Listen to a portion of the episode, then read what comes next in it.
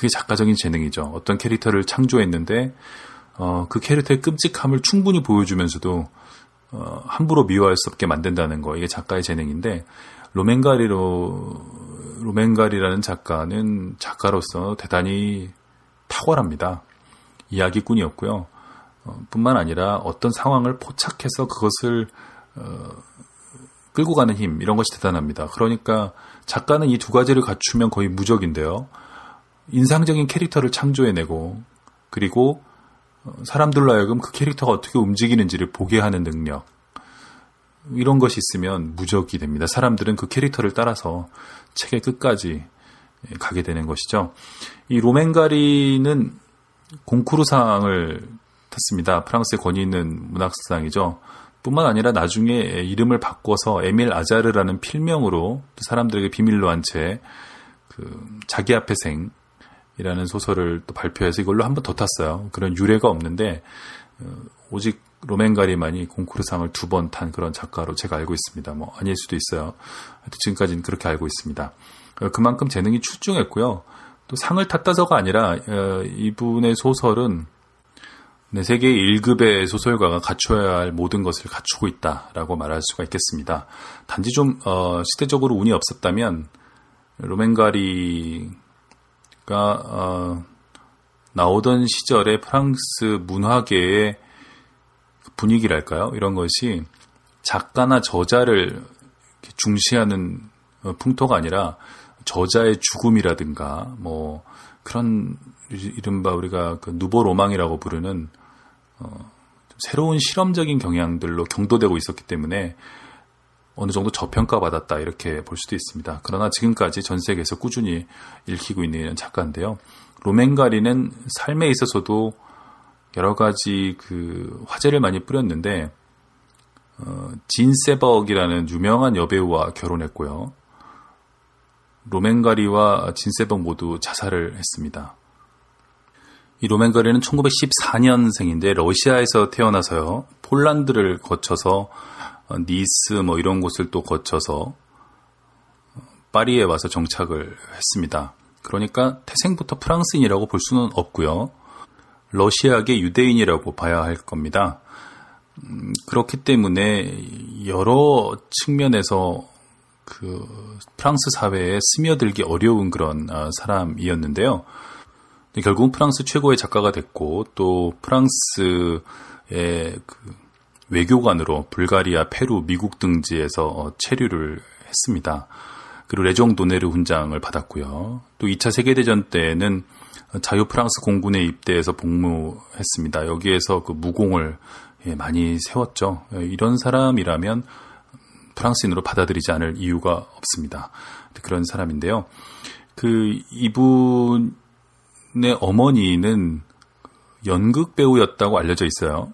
이 소수, 이 책에도 그렇게 묘사가 되고 있는데 어, 그런 어머니 밑에서 자란 로맨가리가 여배우와 결혼했다는 아주 유명한 여배우죠 진세벅 같은 여자와 결혼을 했다는 것도 의미심장한 부분이 있고요. 그들의 결혼 생활이 결국에는 어, 두 사람 모두의 자살로 끝났다는 그 불행한 결말도 음, 나중에 두고두고 곱씹어 볼 만한 그런 것입니다. 과연 이 그 장한 어머니가 로맨가리 같은 작가를 키웠느냐? 이 책을 읽다 보면은 어, 예라고 대답할 수도 없고 아니라고 대답할 수도 없습니다. 그만큼 인간이라는 게 복잡하기 때문인데 이 부분을 일단 앞부분을 한번 들어보시면 어, 로맨가리의 어머니가 어떤 분인지 캐릭터가 자필이라고 생각합니다. 네, 일단 한번 들어보시죠.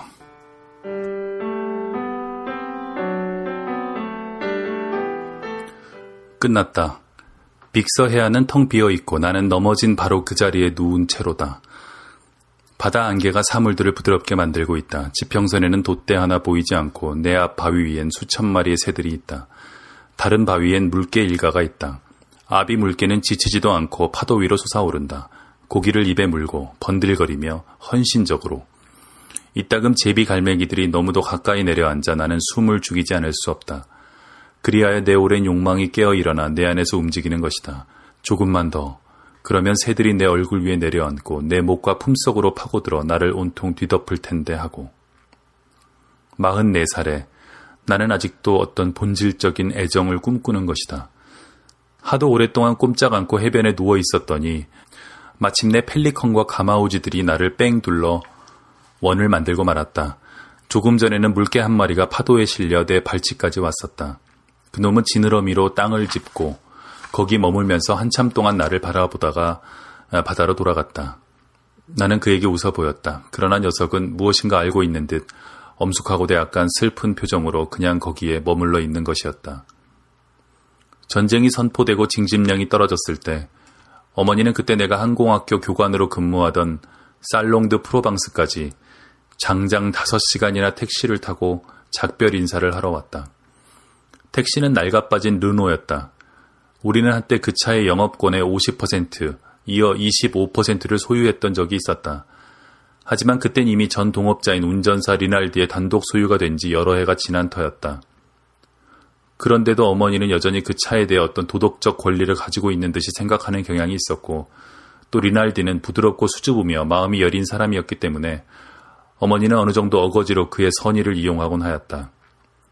그래서 어머니는 리날디로 하여금 니스에서 살롱드 프로방스까지 300km를 물론 한 푼도 내지 않고 운전하게 했던 것이다. 맘씨 좋은 리날디는 전쟁이 끝난 뒤 오랜 후에까지 하얗게 세어버린 머리를 극적이면서 아직도 감탄 섞인 일종의 원한을 내비치며 어머니가 어떻게 자기를 징집하였던가를 회상하곤 하였다. 그 자단께서 택시에 올라타더니 다짜고짜 이렇게만 말씀하시는 거였소. 살롱드 프로방스로 내 아들에게 작별 인사를 하러 갑시다. 나는 내 입장을 설명하려 했지. 왕복 10시간 걸리는 장거리 경주라고 말이요. 그랬더니 당장 나를 매국노 취급을 하며 경찰을 불러 잡아가게 하겠다는 것이었어. 어, 징집 명령이 내렸는데 도망가려 한다고 말이지. 어머니 벌써 아드님한테 줄 보따리들, 소세지, 햄, 잼 단지 같은 걸 몽땅 가지고 차 안에 자리 잡고 앉아서 계속 말씀하시는 거예요. 당신 아들은 영웅이며 한 번 더 아들을 안아주고 싶으니 여러 말 할 것 없다고 말이요. 그러더니 조금 우십디다. 자당님은 언제나 어린아이처럼 우셨지. 서로 알고 지낸 지가 그렇게 오래된 처지에 내 차 안에서 늘 그렇듯 얻어맞은 개 같은 모습으로 용서하시오 로맹 씨. 하지만 당신은 그분이 어떠셨는지를 잘 아시니까 이 소리 없이 눈물을 흘리시는 걸 보니까 안 된다고 할 수가 없습니다. 내게는 어린애도 없겠다. 다른 일은 될 대로 되라. 에라 모르겠다. 그러고 나니까 택시 경주쯤은 문제가 안 되더군. 500km짜리 경주라도 말이요. 그래 내가 말했지. 뭐 까짓것 좋아요 갑시다. 하지만 휘발유는 당신이 채워야 돼요. 원칙적으로 말이요. 어머니는 7년 전에 동업했다는 그것만 가지고 차에 대해 무슨 권리를 아직도 가지고 있느냐 생각하셨더랬어. 그건 아무것도 아니지. 당신은 자신있게 말할 수 있어요. 어머니는 날 사랑하셨다고 말이요. 당신을 위해서라면 뭐든지 하셨을 거요. 나는 지팡이를 짚고 골로아즈 담배를 입에 문 어머니가 택시에서 내리는 것을 보았다. 그러더니 어머니는 쫄병들의 조롱 섞인 시선 아래 연극적인 몸짓으로 나를 향해 팔을 벌리는 것이었다. 지구의 전통에 따라 아들이 그 안으로 뛰어들기를 기다리면서 말이다. 나는 어깨를 조금 으스대며 눈까지 모자를 눌러쓰고 젊은이들을 공군으로 불러들이는데 지대한 공헌을 하였던 그 가죽 점퍼 주머니에 두 손을 찌르고서 건방지게 어머니에게 다가갔다. 나는 내가 천신만고 끝에 얻어낸 센 놈, 진짜 배기 등의 평판을 즐기고 있던 그 남성적 세계에 어머니가 침입했다는 용납될 수 없는 사실에 화도 나고 당황스럽기도 하였던 것이다. 나는 최대한도로 냉정을 가장하여 어머니를 안고서 사람들이 보지 못하도록 택시 뒤쪽으로 어머니를 솜씨 있게 옮겨 놓으려고 했었다. 그러나 허사였다. 어머니는 좀 더 나를 잘 보기 위해 겨우 몇 발짝 뒤로 물러났을 뿐이었다. 그러더니 얼굴을 빛내며 감동한 눈빛으로 손을 가슴에 얹고서 요란스럽게 코로 공기를 들이마시며 어머니에겐 언제나 이것이 극도로 만족했다는 표시였다. 모두들 알아들을 만큼 큰 목소리로 강한 러시아 악센트를 섞어서 부르짖는 것이었다. 긴메르. 네, 1차 대전의 전설적 전쟁 영웅인 이 프랑스의 공군 비행사인데요. 뭐 주석에 달려 있습니다. 김메르, 넌 제2의 김메르가 될 거다. 두고 봐라. 네 엄마는 늘 틀림이 없지. 나는 피가 얼굴에 몰려 화끈거리는 것을 느꼈다. 등 뒤에서 웃음소리들이 들려왔다. 벌써 어머니는 카페 앞에 모여선 장난꾸러기 오합 지졸들을 향해 지팡이로 위협하는 신용을 하며 영감이라도 받은 듯이 선언하였다. 너는 영웅이 될 거야. 너는 장군이 되고 가브리엘레 단눈치오가 되고 프랑스 대사가 될 거야. 저 불량배들은 네가 어떤 인물인지 모르고 있다. 어떤 아들도 이때의 나만큼 어머니를 미워하지는 않았을 것이다. 그러나 화가 나서 중얼중얼 어머니가 공군 장병들 앞에서 얼마나 치명적으로 내 체면을 손상시키고 있는가를 설명하려 했으면서 다시 한번 어머니를 차 뒤쪽으로 밀려고 하자 어머니의 얼굴에는 완전히 무너지는 듯한 표정이 떠올랐고 입술이 떨리기 시작했다. 그리고 다시 한번 우리의 대화에서 오래전에 고전이 된 참을 수 없는 문구가 들려왔다. 그래, 넌 네 늙은 애미가 부끄럽단 말이지.